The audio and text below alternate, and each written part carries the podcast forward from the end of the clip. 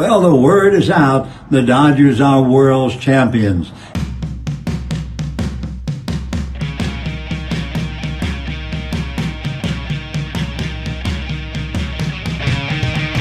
It's time for Dodger Baseball.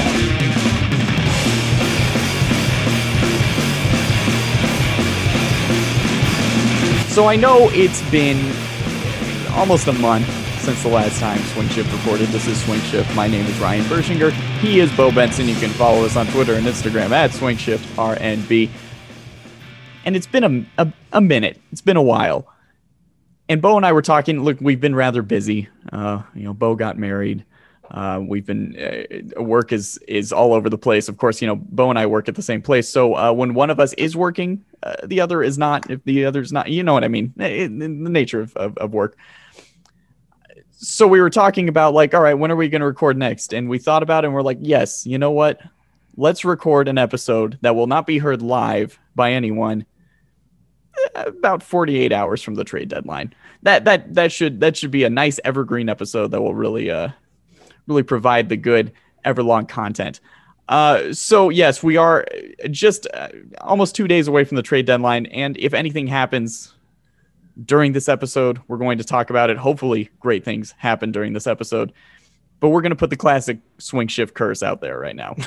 if we what what happens typically is when we record an episode during the time between us finishing the episode and us publishing the episode uh, something happens that we should have addressed and and a lot of our information then goes out the window so we're doing this in hopes that it is in fact instantly information that is out of date because that would mean that you know Max Scherzer is on the Dodgers and hopefully not bringing COVID with him. Well, But, hey, not after Blake Snell's performance today. True. Stinky. That's true. We have a very special guest, friend of the show, Wyatt Asher. You can follow him on Twitter at Wyatt underscore Asher underscore, former writer for Dodgers Nation. Uh, Wyatt, thank you so much for coming on. We're really happy to have you. Thank you guys. I- I'm very happy to be here. I'm uh, first I want to say congratulations to Bo on the marriage, the wedding. I thank didn't you. I didn't get to say that verbally yet. Um, and second of all, I'm very happy to, to be in a place where everything I say is going to be put on the record, recorded. If I say something dumb, okay, it's fine. I can live with that. If I say something smart, everything's uh, being recorded. So there's a, a, a good history. Exactly. There's a record. Yes, I'm happy to be on the record here. Good, good, perfect. Um, we only say smart things, so you're going to be fine. There, Well, there's never been a bad you know, take on this podcast. Honestly, to speaking of on the record, um, you know, trade deadline season and all that. yes. Uh, this is our first major piece of news from Okay, a trusted good. MLB insider. All right, lock in, lock in. Here we Uh, go. responding to a report from Audacy Sports that Javi Baez of the Cubs uh, said he wants to play with Francisco Lindor of the Mets. Uh, good old Jon Heyman tweeted out, uh, "Old friends would make one heck of a DP combo." So uh, Jon, I mean- you have the time to just type out the words. You don't have to do it this way. I, I Uh, also have some uh, some tough news for Javi Baez. Someone should tell me he's not a free agent and he doesn't get to decide where he gets traded. Someone might want to let him know that. Oh, just God. li- the the DP combo coming to town. Start spreading the news. Uh, all right. Well, let's let's uh, let's get this episode started with trade rumors right away because, like I said, uh, we need to put the swing shift curse out there and uh, create a trade of Max Scherzer to the Dodgers and possibly trade Turner with him. Uh, you know, once he's uh, allowed out of his house. Um, but but let's talk about that. So we've had a, a lot of rumors swirling. Of course, the Dodgers are going to acquire a starting pitcher. They can't not unless they don't want to try this season. Uh, they are in a position where you've had injuries to the staff. Uh, we came into the season throwing around the idea of having like an eight man starting rotation, and uh, now it's like two and a half, which is fun. Uh, so the Dodgers are going to get a starting pitcher. They they have to. They're Probably to prob- probably two, if we're being At- honest. Yeah, I- I- ideally at least two. Um, and so their name has been tied to Max Scherzer. Um, guys like uh, Jon Paul Morosi and and a lot of reporters out there have been on on that Scherzer has been especially tied to the NL West specifically, and it's coming down to especially the Dodgers and Giants and in on are in on him. And I've been saying for months that the Padres are going to shell out for Max Scherzer because that feels like a Padres thing to do. And like you mentioned, Bo, with Blake Snell uh, continuing to not be that good of a pitcher, it makes it even uh, more dire for them. So what are your guys' thoughts on? I'm not going to ask you what are your thoughts on Max Scherzer. Max Scherzer's a great pitcher. Obviously, uh, he's he's the best pitcher available, and adding him to this staff would be incredible. I, uh, I, I saw this I saw this floating around, and I, I think I agree with it too. I, um, I don't know I don't know if the Padres are really going to make a big splash in the trades here. Uh, I mean, obviously Frazier is a a good good pickup um, for a third place team that needs offensive help. But um, they have like half a billion dollars or a billion dollars on their infield. Mm-hmm. And I don't know, like, Washington is not going to take back Eric Hosmer in a trade for Max Scherzer. No. Right. So, like, if they're going to acquire somebody like Scherzer, um, they're going to have to dump Hosmer. And, uh, you know, you're going to have to attach like a prospect to, to, to Hosmer to do that. So I don't know if the Padres are going to be like the players that we think they would be for a guy like Max. I think it's more likely that they wind up being like out there for one of the smaller smaller name starting pitchers. The the Giants should concern people if they uh if they were to get Max. That would be mm-hmm. that would be very frustrating. Yeah, I think if the Padres were to attach like CJ Abrams or Mackenzie Gore, I think they could definitely get off that Hosmer contract.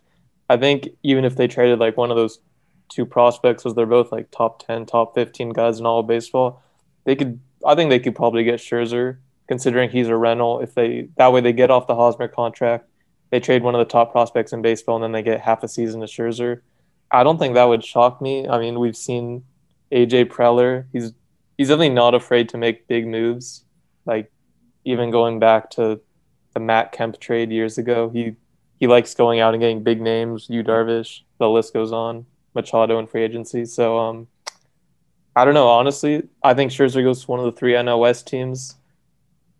It, it's hard to say which. I don't know if the Dodgers are a great match in terms of prospects, but um, I just hope he doesn't go to the Padres or Giants. But if I had if I had to put my money somewhere, I don't know if it would be the Dodgers, but um, I hope I'm wrong. I do hope I'm wrong. I, I think it is interesting. That's what what's been going on with the Padres, where Mackenzie Gore should be a very strong prospect, but uh, on all accounts, he's had a pretty rough season in the minors. And I feel like, especially with, you know, they've also dealt with injuries in, in their rotation. They've they've had to make some moves there. It would have made sense at some point for Gore to be up by now if the Padres felt he's ready. Um, do you guys uh, so uh, Wyatt and do you feel like uh, people across baseball still view Gore as that sort of elite level prospect that could bring back a, a strong return like that? Well, the thing with Gore, and I, I know this because I, I had him in fantasy. I thought he was gonna be like a big breakout pick. Hmm, yeah. Obviously, hasn't gone the way. I know he had uh, blister problems at the beginning of the year. I know mm-hmm. those can like kind of linger. Um, but I, I do think he's still. It kind of reminds me of uh, Forrest Whitley on the Astros. He was like also a top prospect, and he's his stock has just fallen completely to where I don't even know if he's in the top 100 anymore. Mm-hmm. But um, I don't think Gore's at that level yet. I I know he hasn't been great in the minors, but this is a guy just even just like at the beginning of the year, we were all saying he's like the top pitching prospect in baseball. Mm-hmm. So I would I still think he's very desirable if you could if you trade half a season of anybody, forget Scherzer, half a season of anybody and get someone who just a few months ago was the top pitching prospect in baseball, I think you'd do that every time. So even if his stock has fallen, I'd imagine if the Padres are willing to get rid of him, uh, they could get pretty much any player in baseball with a half a year, one and a half years left on their contract. I think that's a really good point. Uh, it, the fact is, like, yeah, if you're giving up a rental, you might as well take a chance on a guy like Gore. I, I I'm not saying like this is. It, it's similar in a way.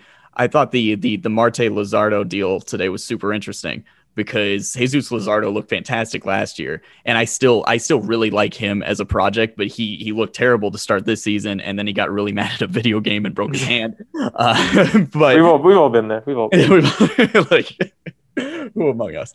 Um, but I I I like that deal a lot for the Marlins because I still am a believer in Luzardo, and uh, if you if if you take some time with him, they have no reason to like to to you know they can they have the luxury to be able to not luxury you know what i mean? They they can put time into a guy like that. And you're looking at a rotation next year the marlins with alcantara and and pablo lopez and jesus luzardo if, if all those guys are performing at the level that they should that's a great deal for them. Um so but yeah if you're if you're moving a, a rental and you get a guy who had those projections coming into this season then yeah, I, I am seeing more now that that Gore still does carry that sort of trade value. Um, but going back to the Dodgers here, I think that I, Scherzer has to be the number one target uh, because it makes a ton of sense. I know Bo and I have talked about this in the past, especially with the stuff going on with Bauer. Um, you want to make a move that will kind of reinvigorate the fan base right now uh, and and have a starting pitcher that they want to get behind and root for. And Max Scherzer is absolutely that guy. Um, it's also it's very much, of course, a win now move, and you go into the playoffs with the rotation of of Buehler, Kershaw, and, and Scherzer. That's that's fantastic, and that yeah. instantly solves the problem that Trevor Bauer had to create for being a dumbass.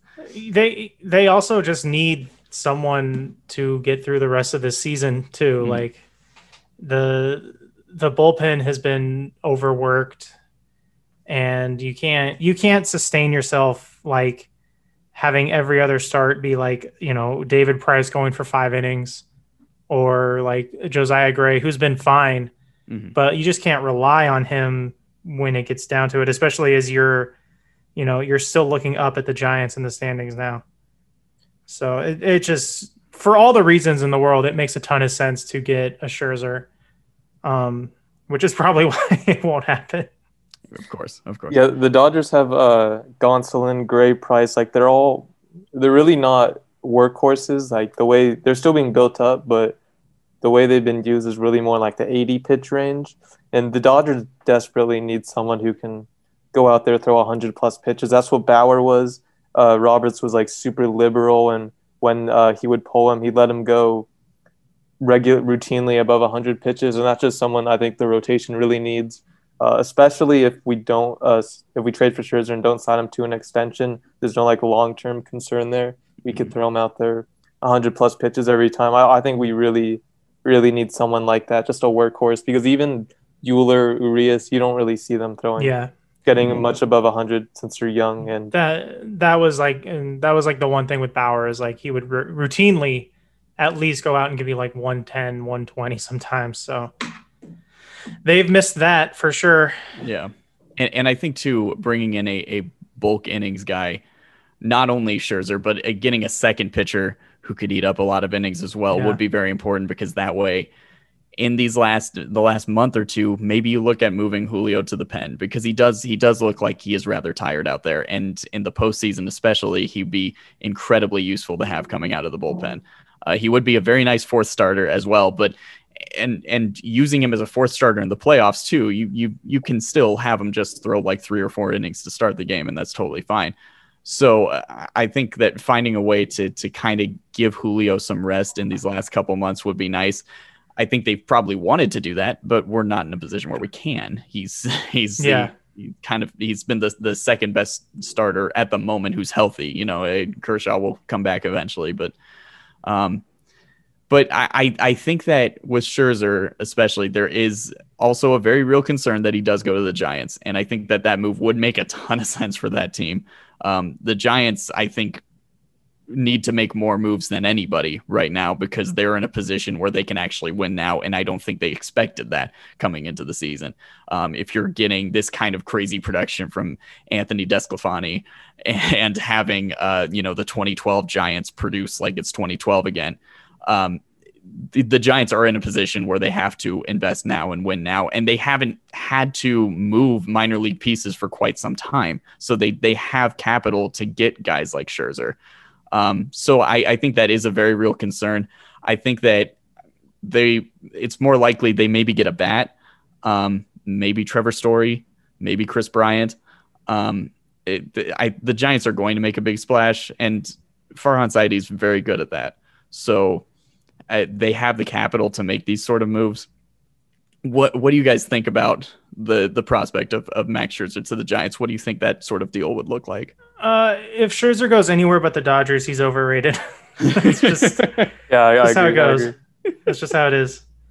I, I Uh, personally, I think um, Kris Bryant is a much better fit in San Francisco. Their pitching is already very elite, though with even if they don't necessarily have like the big names. But I think if they were to not necessarily gut the farm, but move a couple young pieces, I think Bryant makes sense. They can play him at third. When Longoria is healthy, they can put him in left. They can put him in right. They could put him at first. He's really versatile. So, um, and I think their offense is, might be due for a little bit of regression, to be honest. I mean, I know yeah, they've had some great resurgent seasons, but is that going to be sustainable the whole way through when some of the older guys, their bodies start to break down a little bit? I, Yeah, I think Bryant makes a lot of sense. I'm I'm still not entirely sold on the Giants as being like completely legitimate. Like I think they're good just because they hit a lot of home runs and they pitch well, but I don't know, man. I just I struggle to think that they're that legit where they're like you know one move away from winning the World Series. I was uh, I was at the game last week, the the first game that Kenley uh, blew the save of, um, and uh, coming into that game, I was looking at the lineup and I'm like, how the fuck is this team the how do they have the best record in the National League? Like this is ridiculous. Like they they're of course Wilmer Flores goes on to, to hit it a home run off of Yeah. Kenley, and you're like, oh, that's right, it's the San Francisco Giants. This is just what happens. But like you know having LaMonte Wade like like step up like crazy for them, like getting eh, there's I just looking at that lineup and thinking like, what the fuck? Like the only the that only happening? guy that I think is like super legit is Posey, and that's just because Posey's good. Um, but I just I and you know what? Like I, it's gonna sound stupid, but like I'll say the same shit if they hoist the fucking World Series trophy in October. Like that's just Never, what they never are. back down from a take. That's just what they are, man. Like they're always like they're always lucky. But I mean, like even the dot like the Dodgers have, you know, they've they've gotten to to DeSclafani and they've gotten to Gausman and they've gotten to Wood. It's just with that with the Dodgers specifically, it's just fucking, you know, Cody Bellinger airmailing a ball to third or uh you know, fucking I Kenley Jan or Kenley gets a lot of shit, and I think deservedly so. But like, holy shit, Sheldon Neuse, uh, not stretching to get that ball at second last week. Yeah. Yeah. What an asshole. um Sheldon Neuse on a on a just a baffling tear of terrible play. Like Just- yeah. just- unlike you've anything. I, you've I know. seen. I know. Uh, when he like came up, people were saying he's like a, a mini Muncy, a right-handed Muncy. I don't know about all that. not even, not even, not even close. I know. It's sad. Boomer sooner. Uh How dare you? Uh, I'm sorry. Uh, we all wanted him to be good. We all wanted it. Uh, God, I know, just like you know, Darin Ruf. Like, I, I'm just looking at this Giants lineup, just like, what the fuck? Actually, uh, I- you mentioned um, LaMonte Wade earlier, and like Mm. I remember when the Giants he was in the twin system, and um, he he his is really only his skill was walking. Like he would just walk at super high clips, but he would never actually put the ball in play and do anything. Doubles, homers, he had none of that. Um, so it made sense that the Giants signed him because Zaidi analytical organization. You love guys who walk, but um, to see him just like all of a sudden start hitting homers and start actually being able to hit pitches in the zone, like I don't know what they're doing. I don't know what kind of development stuff they're doing, but it's crazy. Like every single guy has reached the top five percent of their range of outcomes. It's really Yeah. they, they pick up Thairo Estrada and he's hitting like 350. Yeah. Like this is literally every player on their team. It's it's actually wild. I think it's more impressive than uh, Moneyball and the 2002 A's. It's actually crazy. No, that's a really good point because uh and, and this is the impact that like Zaidi made with the Dodgers and uh Friedman, I'm sure, uh, imparted all of his knowledge onto him. And uh yeah, he's getting it- outclassed. this is probably how like other fans have felt about the Dodgers for the last couple years. Like, looking at you're like Max Muncy, really? That dude turned into one of the best uh, sluggers in baseball. Like, really? um, Oh. yeah, no, I, I that's um, uh, so a recent tweet from Jeff Passan, which kind of came out of nowhere, and it was uh, an interesting thing. One popular name on the market right now as teams go hunting for relief pitchers, Dodgers right-hander Brusdar Graterol. Um, so of course the Dodgers themselves should be looking at relievers. Um, again, you still you have every member of the Nationals is available who's not named Juan Soto, and you know I I, I wish that wasn't the case, but we can One try. Cody Bellinger for Juan Soto. Who says no? um, and you have guys like Brad Hand and Daniel Hudson, which it's so weird, man. That like Daniel Hudson like was very useful for the Nationals in 2019 and is like still a productive reliever. Like, that's like if like Josh he was their Fields, closer. like- was wasn't he their closer in that playoff yeah, run? he was one of their two relievers that they the Nationals used like five pitchers in that entire series. It was bullshit. They won the World Um, Series with like five players total. The three starters and Rendon and Soto. Like, yeah yeah that was it was absurd um and uh but no it'd be like legit like if josh fields like went to the red sox in 2018 and then was like closing out the world series you'd be like what the fuck man like Nice. how did this happen yeah daniel hudson just a reminder you know was on the dodgers for a short bit then went to the nationals and helped them win the world series Yeah. um but uh, Brusdar specifically. So the Dodgers, I think, are going to pursue uh, relievers as they should. There's a lot of different names that they can uh, that that they're exploring.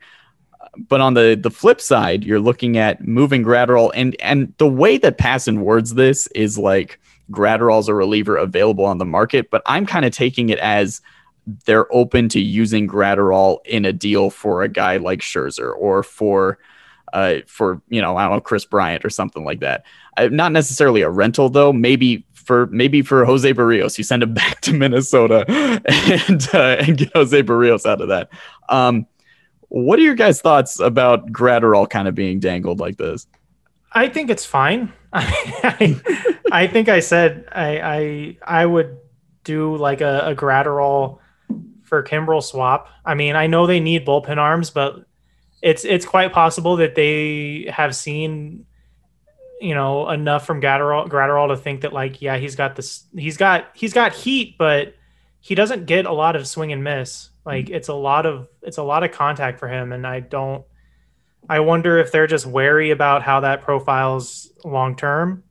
And I know that was a thing that they were were talking about during the season last year. Like, you know, maybe it was just you know just because of the shortened season, not a lot, not a large sample size, but you know maybe they've seen enough now where they're not that sold on um, what he could bring. So I, I can see him being part of a deal to bring in a different relief pitcher.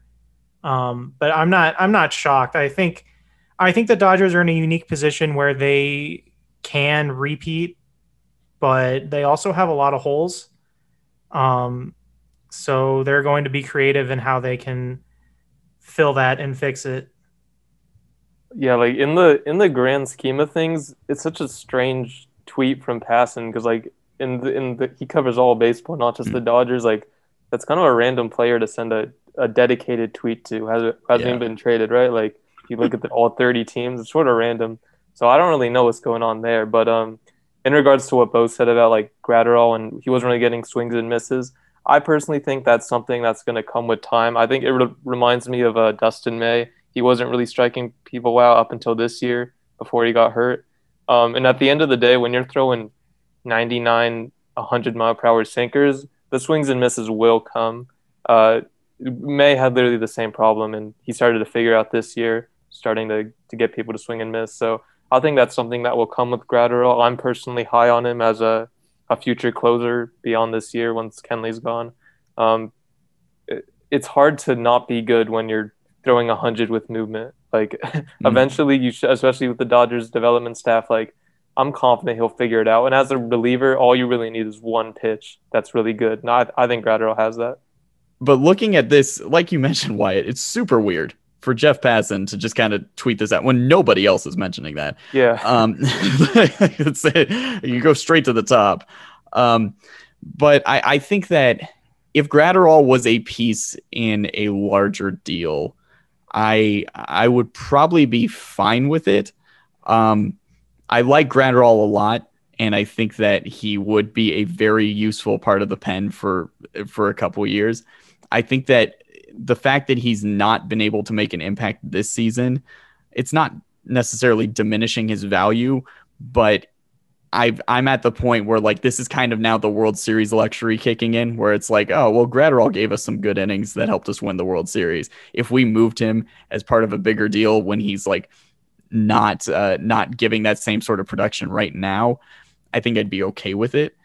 Um, but it it it would have to be the right deal, you know. I I know that Tyler Anderson moved yesterday, but like if it was like for Tyler Anderson, I feel weird about it. But but if you're if you're including him in a larger deal with like if it's a Trea Turner and Max Scherzer uh, type of deal, then like if he's part of that, I would be I'd be cool with it. Yeah, that's that's my thing. Is like I you know it, if Graterol is the holdup between getting like Max Scherzer or not, like I think I might do it, but you know, I'm much more likely to hold on to like a Keibert Ruiz after mm-hmm. that. Although the Dodgers seem to think that Keibert can do nothing for them uh, in the majors right now, so got to keep letting them tear up AAA while Austin Barnes gets an at bat here and there. That, that's another interesting thing. The Dodgers are going to have to figure that out. You can't have Keibert just like rotting in AAA, just tearing. It's at some point you have to you have to really give him some at bats at the majors because he's he's definitely outgrown AAA. Like that's pretty clear. The powers finally come. I personally think either Barnes is going to get moved, kind of like an uh, AJ Ellis style trade. Even though he's friends with Kershaw, we got to do what's best for the team. Mm-hmm. It wouldn't shock me to see Barnes go to some random team for like a mid level prospect, or Keibert goes in a bigger deal. I, I don't think Keibert would go for Scherzer since Scherzer's just a rental, but Keibert for Berrios, maybe because Berrios has an extra year of control. But um, and also maybe we get someone like Tyler uh, Taylor Rogers back from Minnesota. He'd be a good lefty arm for the pen. I could see something like that maybe. Yeah, there's you you'd have to give me like a couple years of control for a very good player before I consider moving Ruiz after after what he's done as of late and and that's where I that's where I'm at as well. And I think that looking at the potential deals that are realistic out there, I I would be good with having Ruiz be the main piece of a package that brings you both Berrios and Rogers.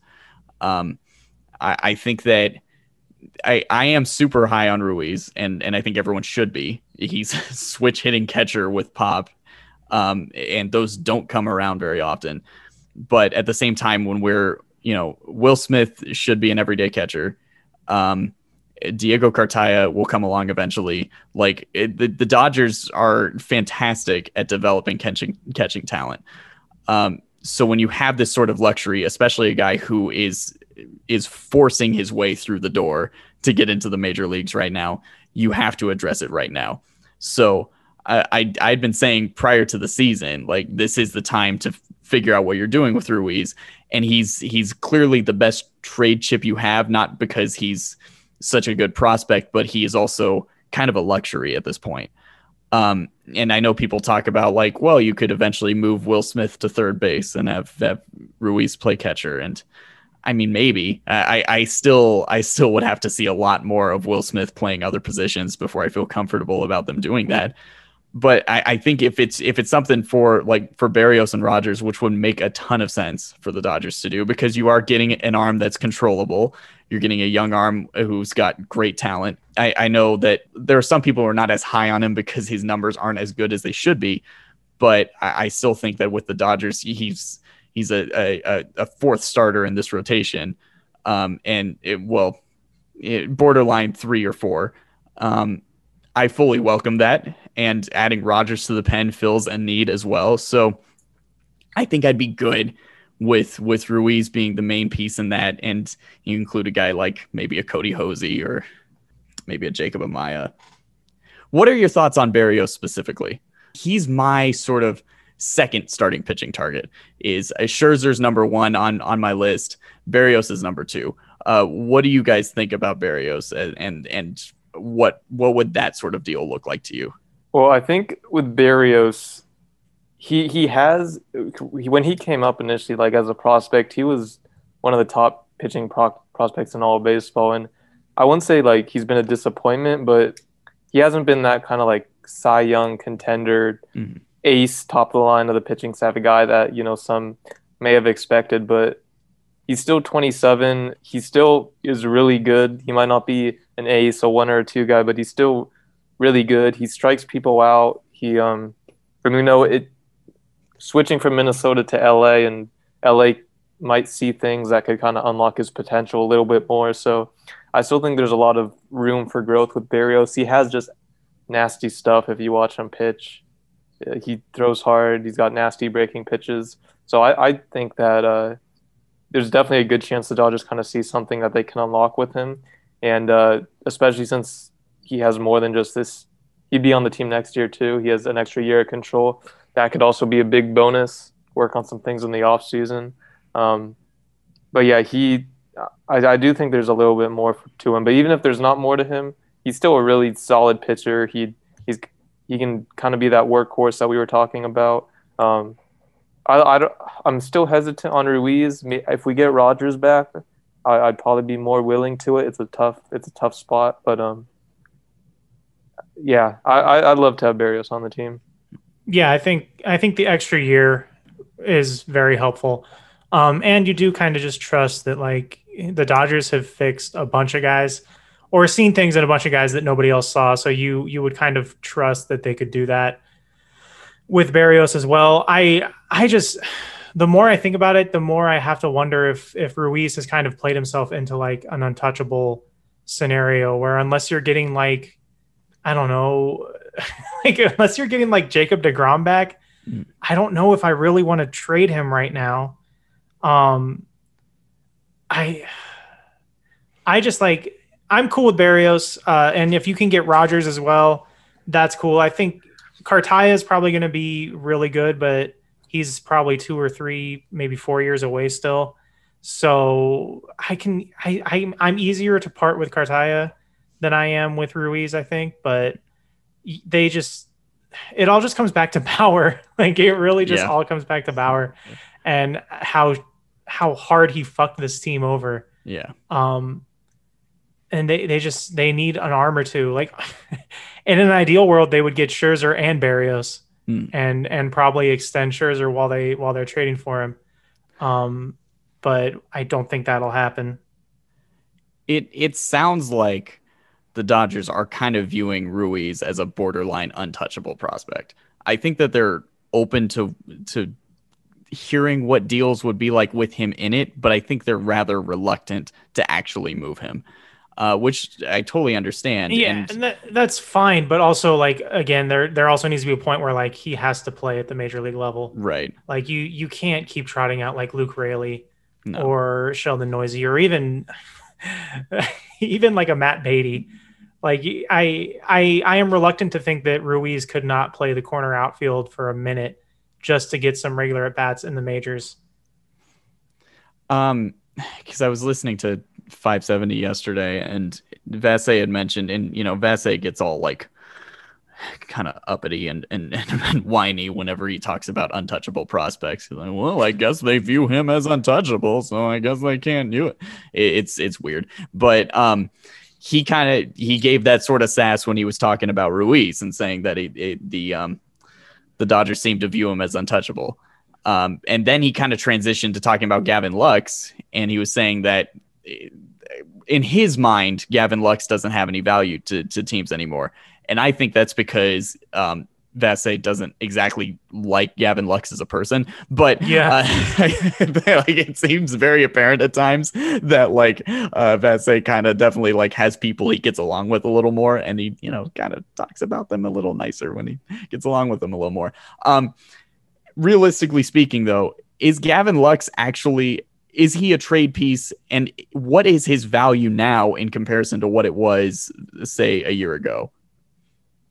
I mean, I don't, I do not see him as a piece we should be actively shopping simply because his value right now is the lowest it's been Mhm. in a few years. Really, this is a guy. who's- He was lots of people had him as the number one prospect in baseball, and he's definitely disappointed. He's been a below average hitter.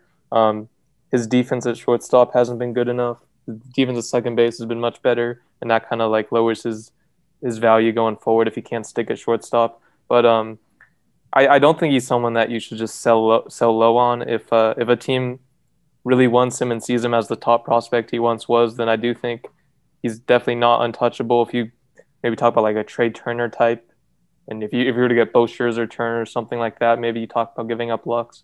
But um, I, I just don't think it's necessary to sell low on him. He was such an exciting prospect. Um, I, I do think it he's yeah, it, the the approach at the plate just hasn't been good enough. But um, he's still very young. Like he's this is not 26, 27. He he still has plenty of time to uh to develop, and I think he's still a big part of our plans, especially if uh if Seager walks in free agency. Yeah, there's there's so much about the Dodgers lineups, especially that have been just completely tanked because everybody's hurt at the same exact time.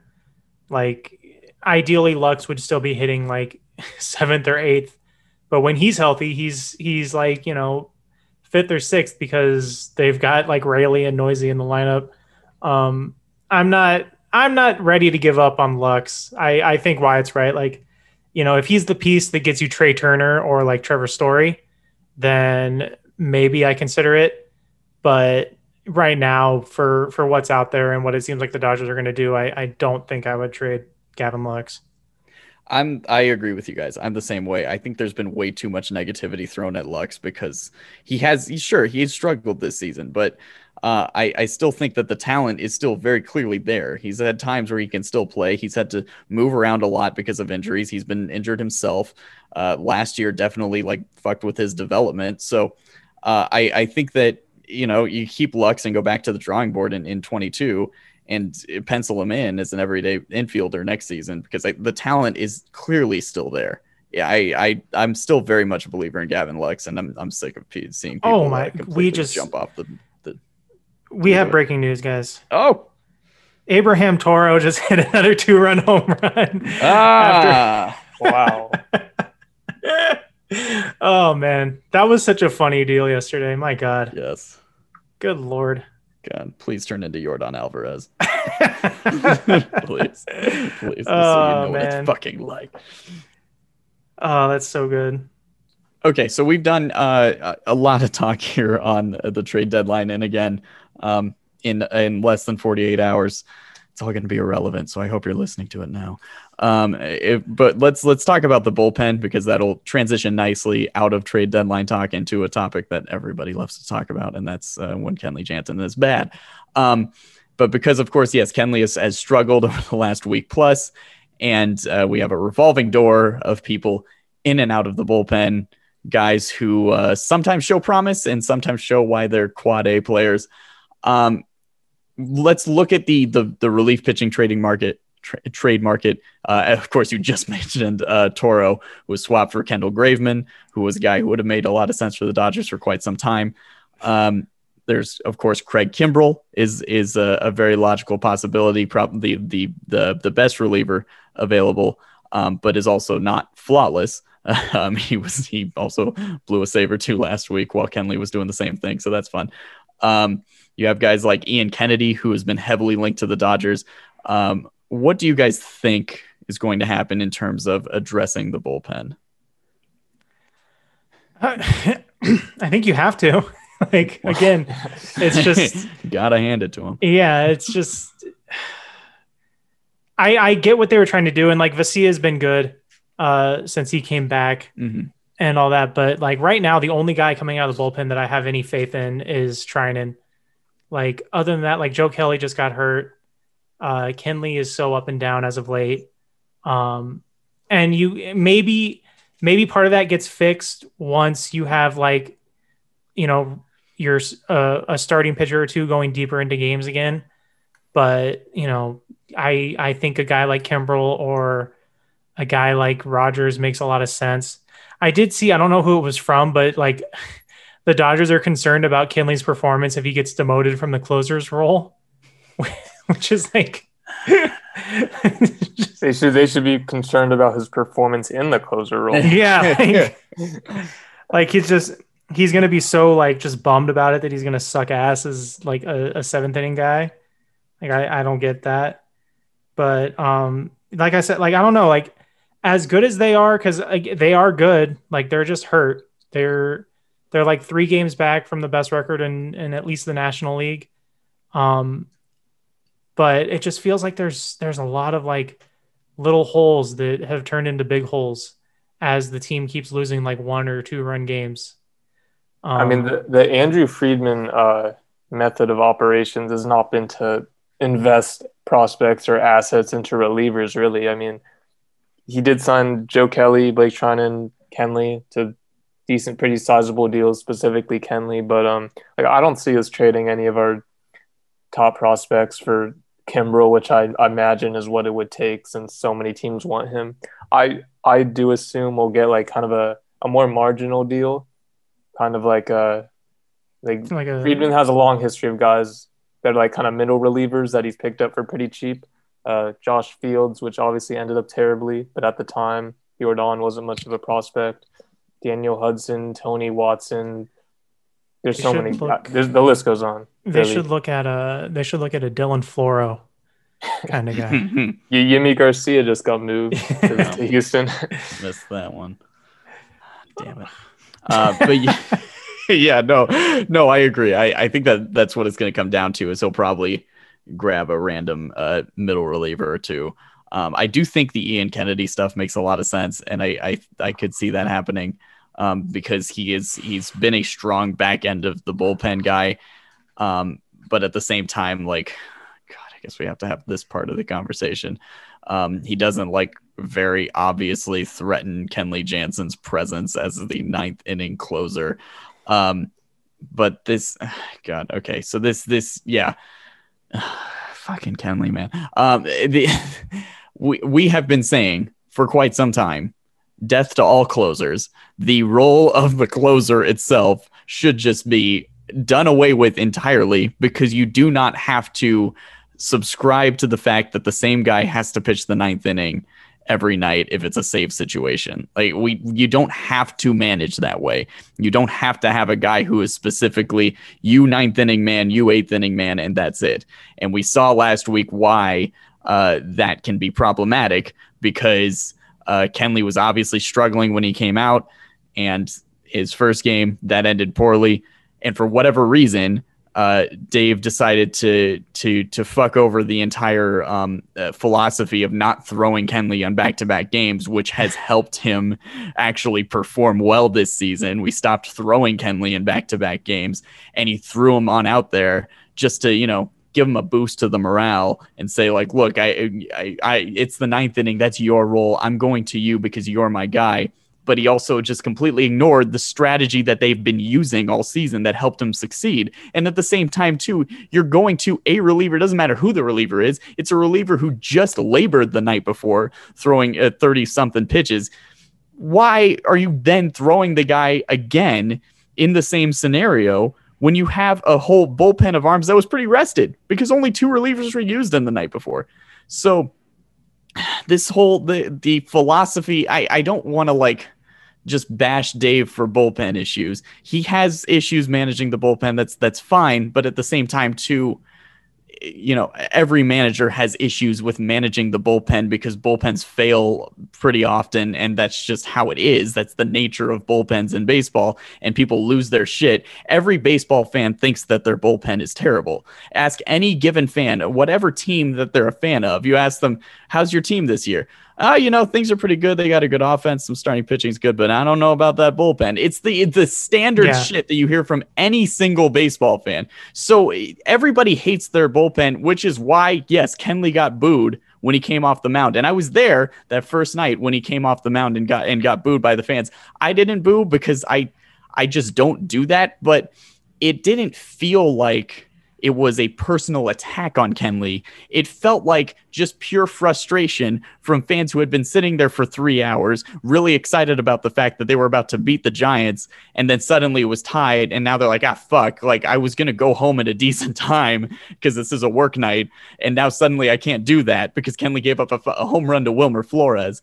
It was, I mean, yeah, Flores' home run then gave them the lead, but like the point yeah. is I I thought that the booing was a bit of an overblown narrative in those first couple days after that because it, it didn't feel like it was a personal attack on Kenley Jansen. It felt like just a natural response of a frustrated fan base that had been sitting there for three hours. It- yeah, it you. is what it is. What What do you expect to happen when you blow a game like that against the Giants? Right. Like, like the again the team's actual rival, the one that the fans actually do not like, uh, and you you blow a game like that, which I think would have like moved them into first place or something like that, at least tied for it.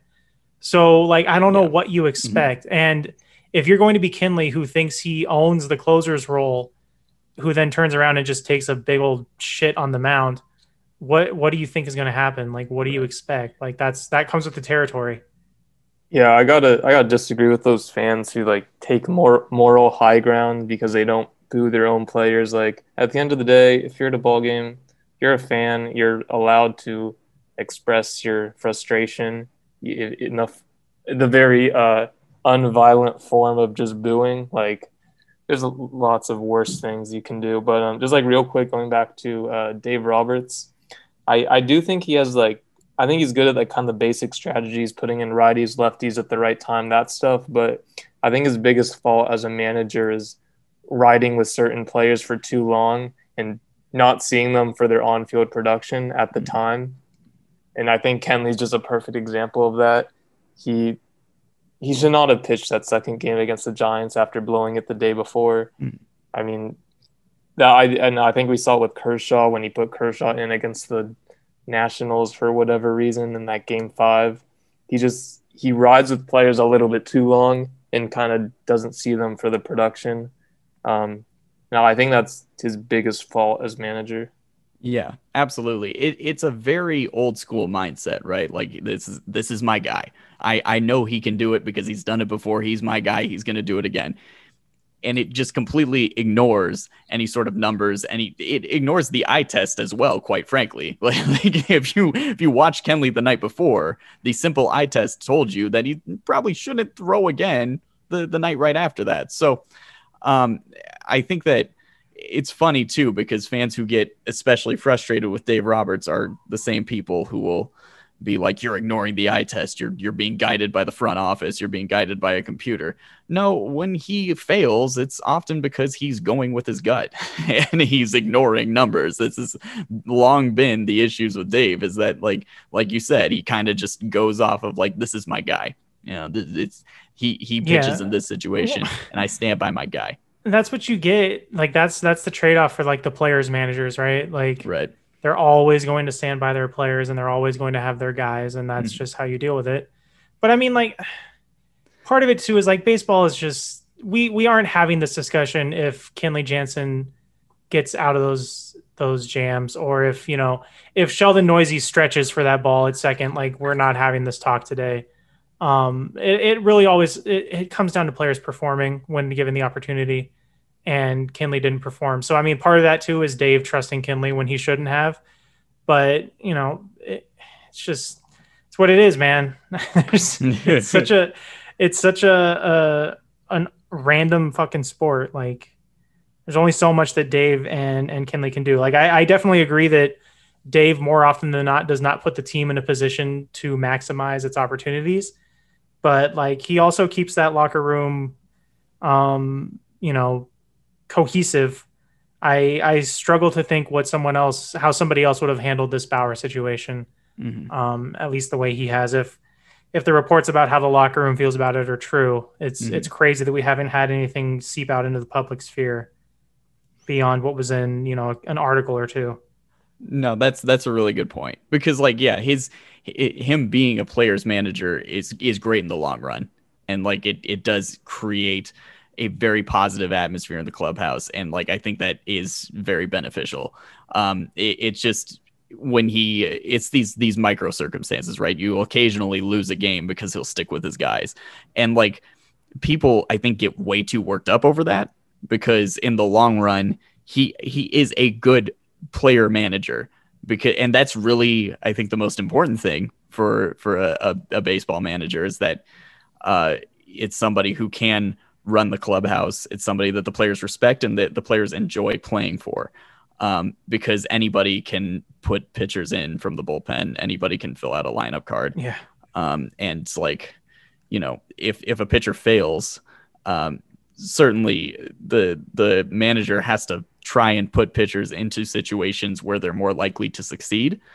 Um, and throwing Kenley on back to back nights does not put him in that sort of situation. But at the same time, too, um, if you if you pull a starter in the eighth inning and you go to a setup man, um, that's that's fine. If the setup man doesn't perform, that's on the pitcher. That's not on the manager. The the players have to perform. If the Yeah. offense isn't hitting, it's not because Dave isn't firing them up enough.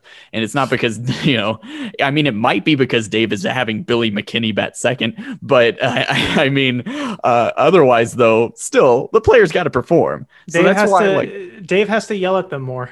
he's got to throw I- some bats around. I think that's one of the reasons why um kind of related the Giants have been so good this year. There's no like politics, like they have to use a certain closer in the ninth. They can put Mhm. Rogers out there, they can put McGee out there, they Right. can put someone else out there if the matchup's right. He doesn't have to leave starters in for a certain amount of innings or they'll get upset.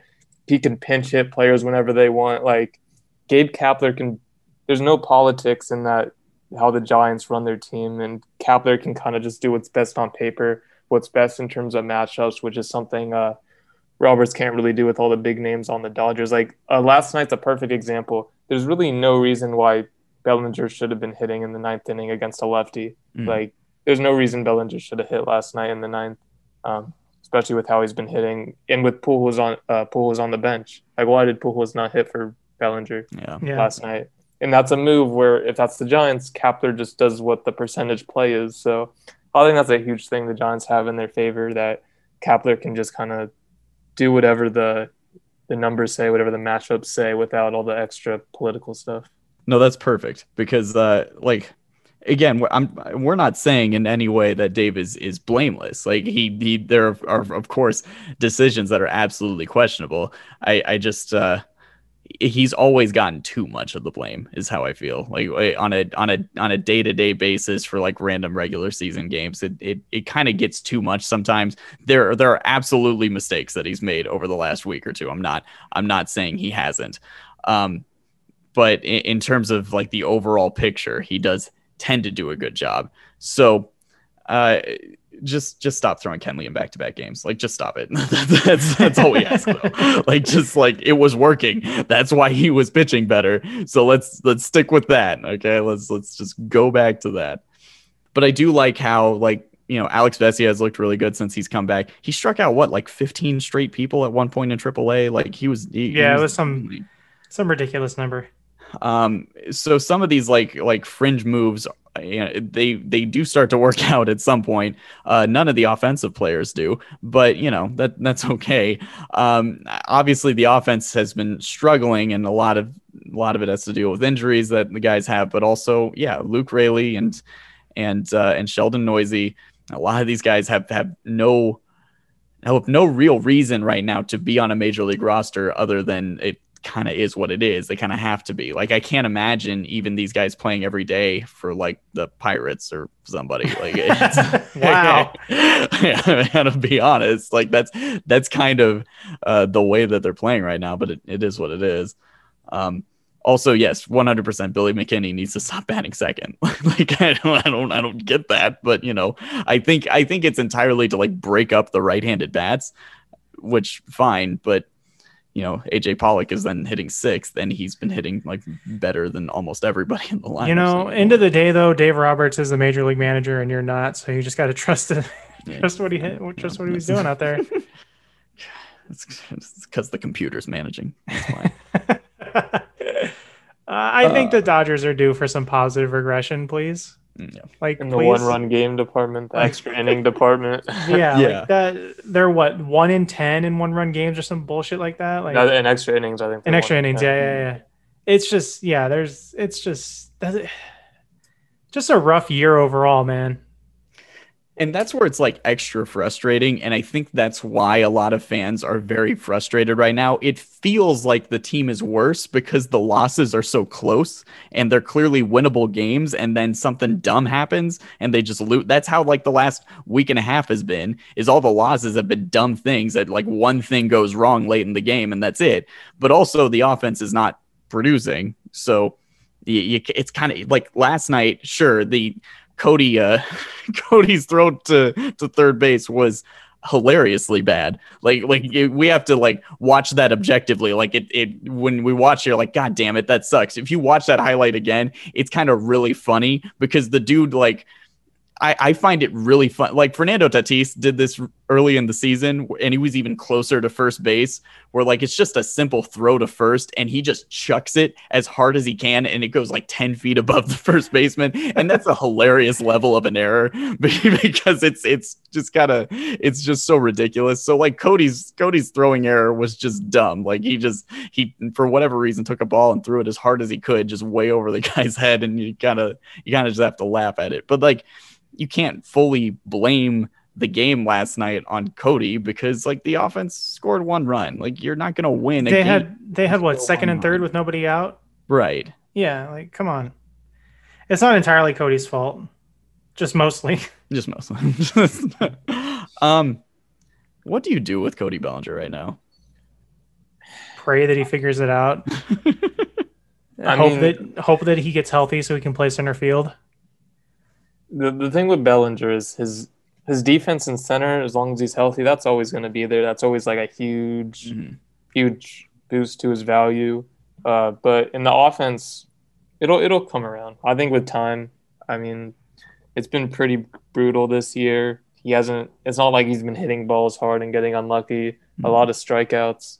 Struck out just I think twice last night. Um, but as long as he's healthy, I think he needs to still be in center solely for his defense, mm. and then just hit him like sixth, seventh, even eighth in the lineup. Yeah, I don't think I don't think you'll see him eighth. That might be too big of a hit to his ego. But maybe seventh. Mm. Um, and, and, just hope the bat comes around. And and in fairness, I think Chad Moriyama mentioned it too. But like he had a good postseason, or he was yeah. having a good postseason last mm. year, and then you know he needed shoulder surgery. So you know maybe he's not fully healthy.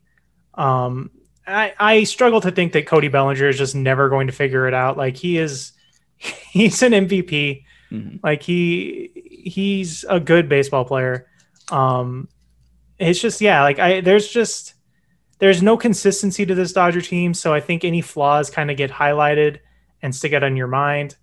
Um, and I know Mookie is also just such a that's such a blow to what this team does and what they want to do he was he was looking like him old, his old self again. It, that, that that's frustration is is the word of the month for the Dodgers because like Mookie started to look like his old self after after the All Star break, and then instantly his his hip just completely gives out.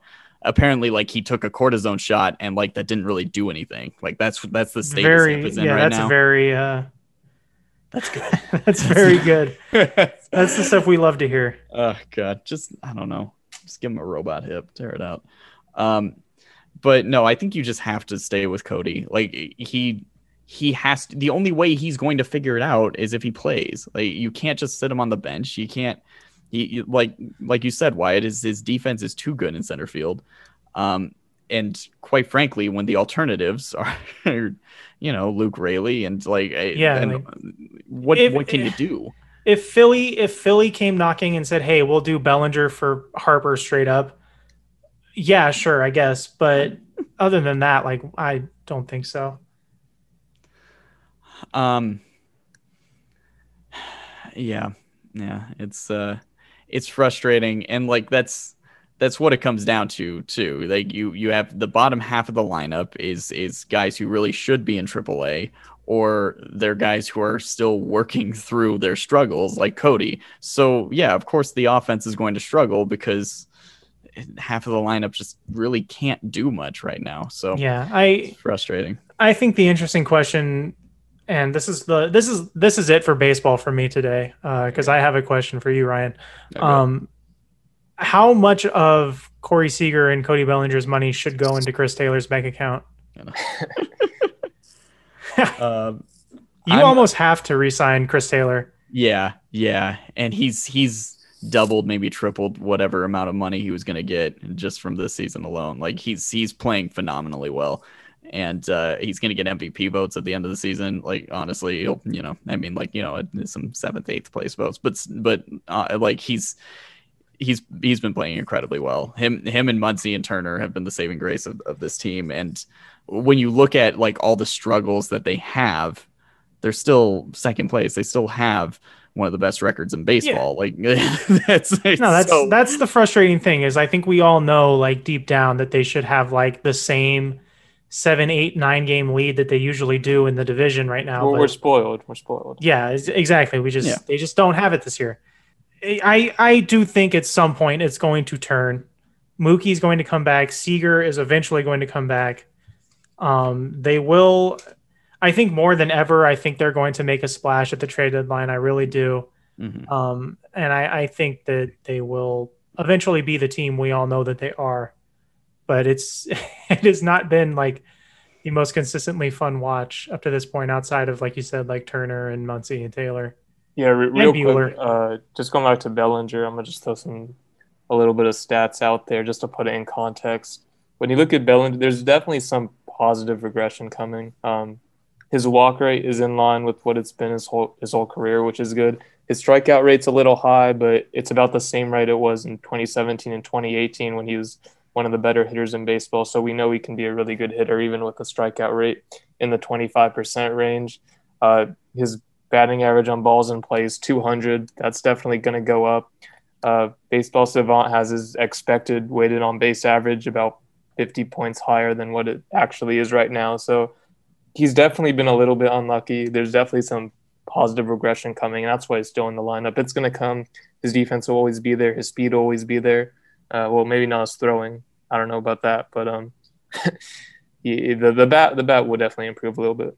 Beautiful. Yeah, no, those are that's that's good to know. That that's good to see. There there are signs of life with Cody. And I think that like the game I went to last week, um like you know, he came in obviously struggling and I'm and and uh, his first at bat, he comes up and he grounds out on the first pitch, and then the second at bat, he comes up and he grounds out on the first pitch again. I'm like, dude, just what are you doing?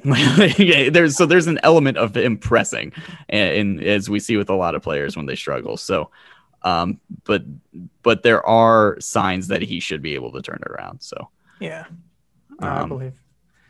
Um, I want to get your uh, just your your thoughts on the uh, the last couple of days here as a, a Green Bay Packers fan and the the Aaron Rodgers uh, uh, fiasco coming to an end. I think for myself as uh for both of us as radio producers, and we'll we'll take uh, you know you and we'll take Wyatt and everybody beyond beyond the veil a little bit.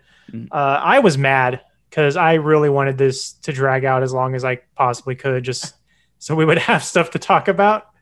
Um, but I'm sure as a Packers fan, there must be some uh, relief at least for this upcoming season. Yeah, yeah, never in doubt, all is forgiven.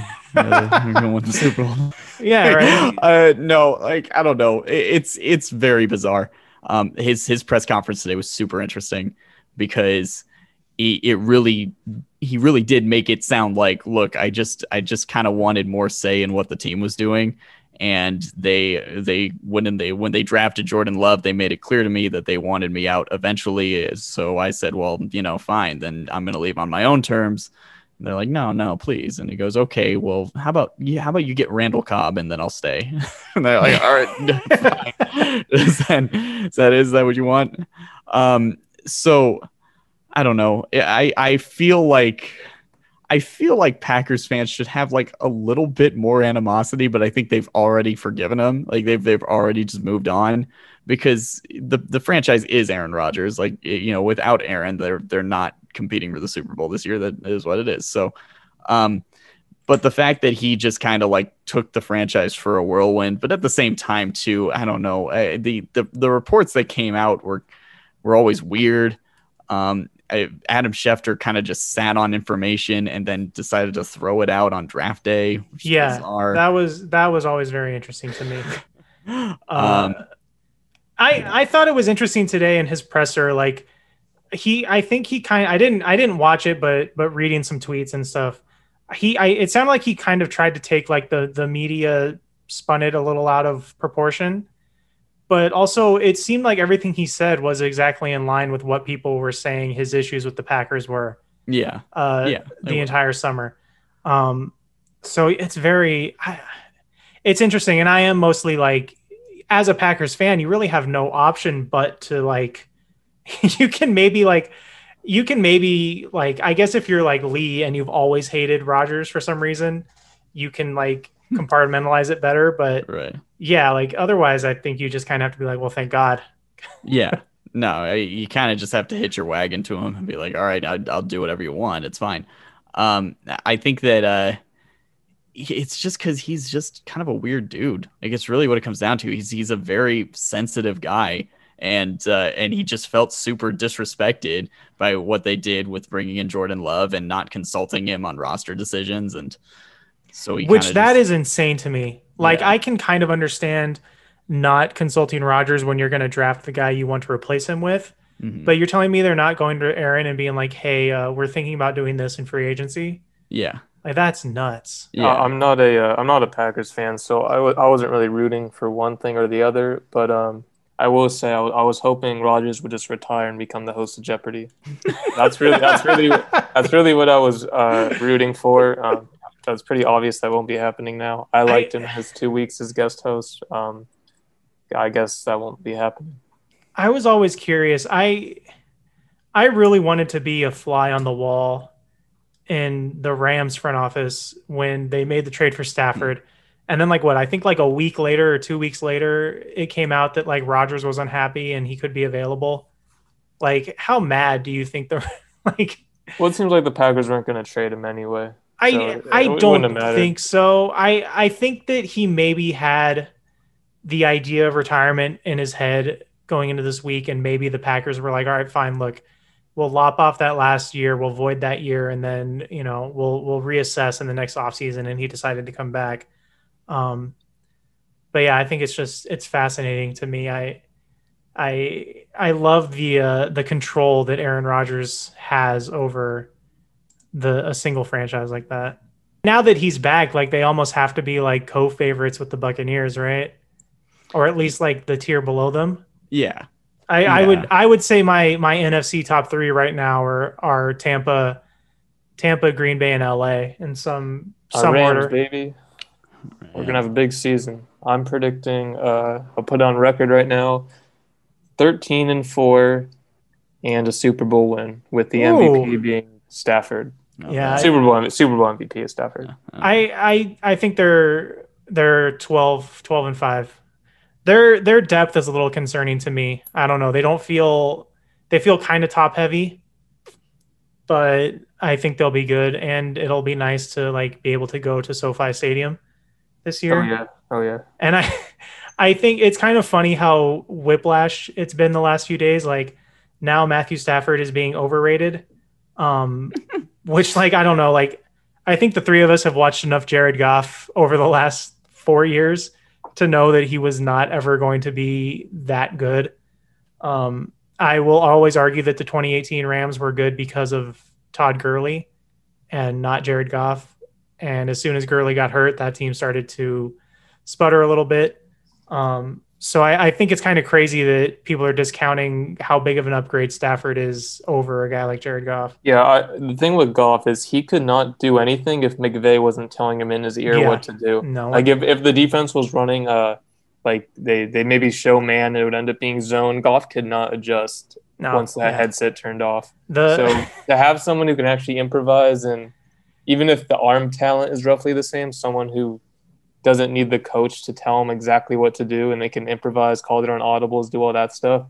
I think it's gonna be such a big improvement because our our defense was one of the best in football history Yeah. last year, and we we did lose John Johnson, but um, as long as we have Ramsey and Aaron Donald, we- Yeah, we'll have a top five defense easy. yeah, I don't think I don't think Johnson is overall that big of a loss. The Rams the Rams have a good safety room between Fuller and Rap, Rapp, and uh, I think there was someone else there. I think Terrell Burgess plays a little safety, doesn't he? Or Yeah, he played he played corner or safety. Yeah, He's- yeah. he's So I mean, I. I think the Rams calculated that. Um, and I, I don't think their defense is going to miss a ton of beats going from Staley to uh, what's his name?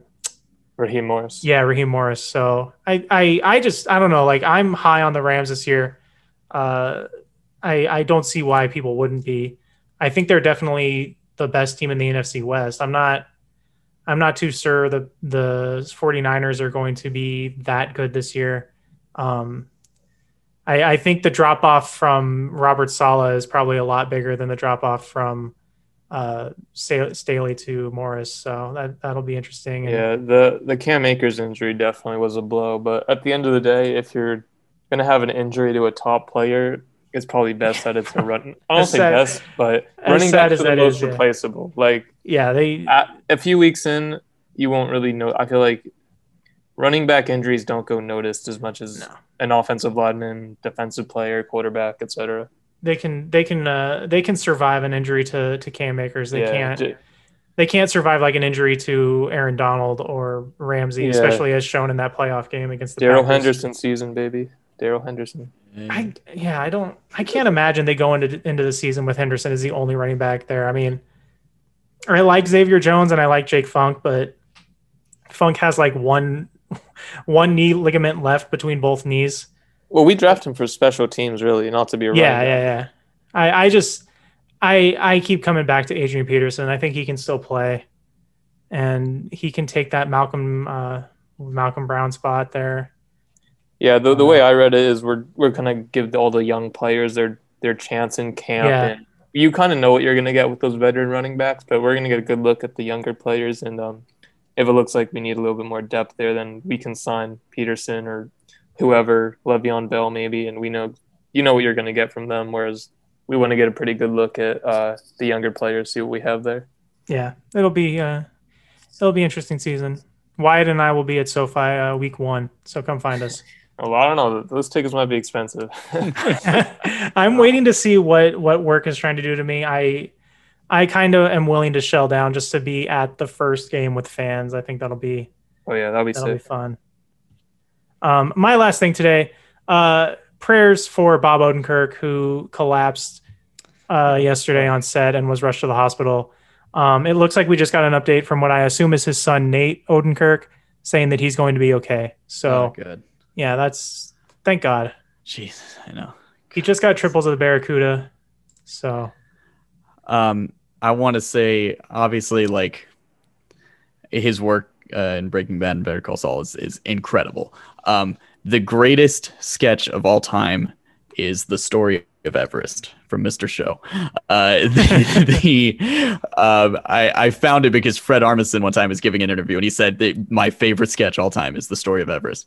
Um, it is i'm not gonna like give away what the sketch is the the second half of the sketch is is is actually not that great but the first half of the sketch i the first time i watched it i cried and it is it is so stupid i cannot express to you enough how dumb the sketch is, but it is so goddamn funny. I cried laughing. Hey, hey Bob Odenkirk and uh, David Cross are fucking geniuses. Yeah, I've always had the most utmost respect for actors who can be like absolutely hilarious in comedy settings, but also be a super great actor in drama settings. There's mm. not a mm. whole lot of actors who can do that.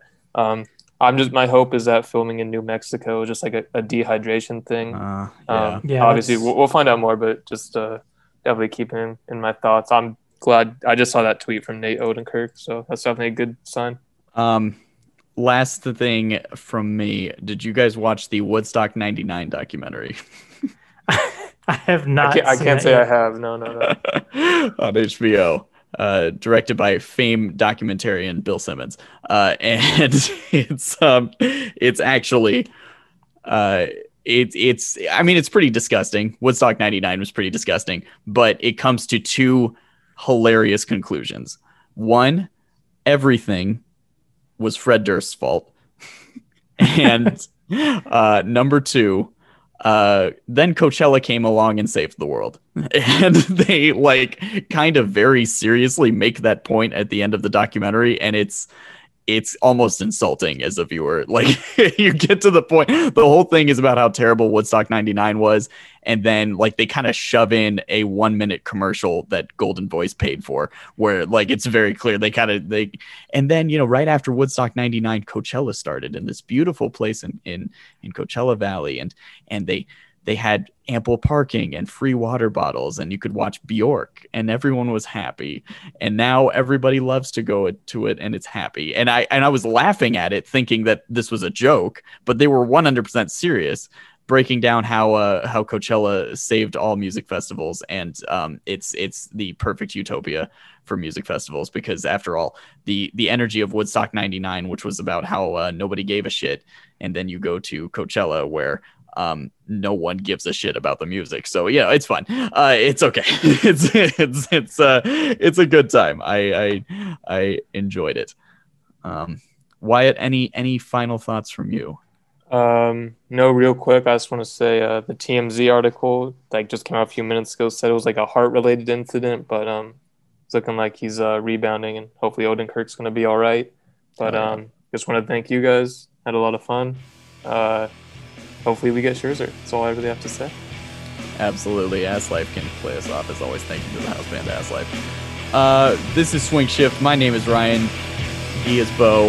I follow Wyatt on Twitter at uh, Wyatt underscore Asher underscore. Um, Wyatt, thank you for, for hopping on with us. Hopefully we'll, we'll do it again sometime soon.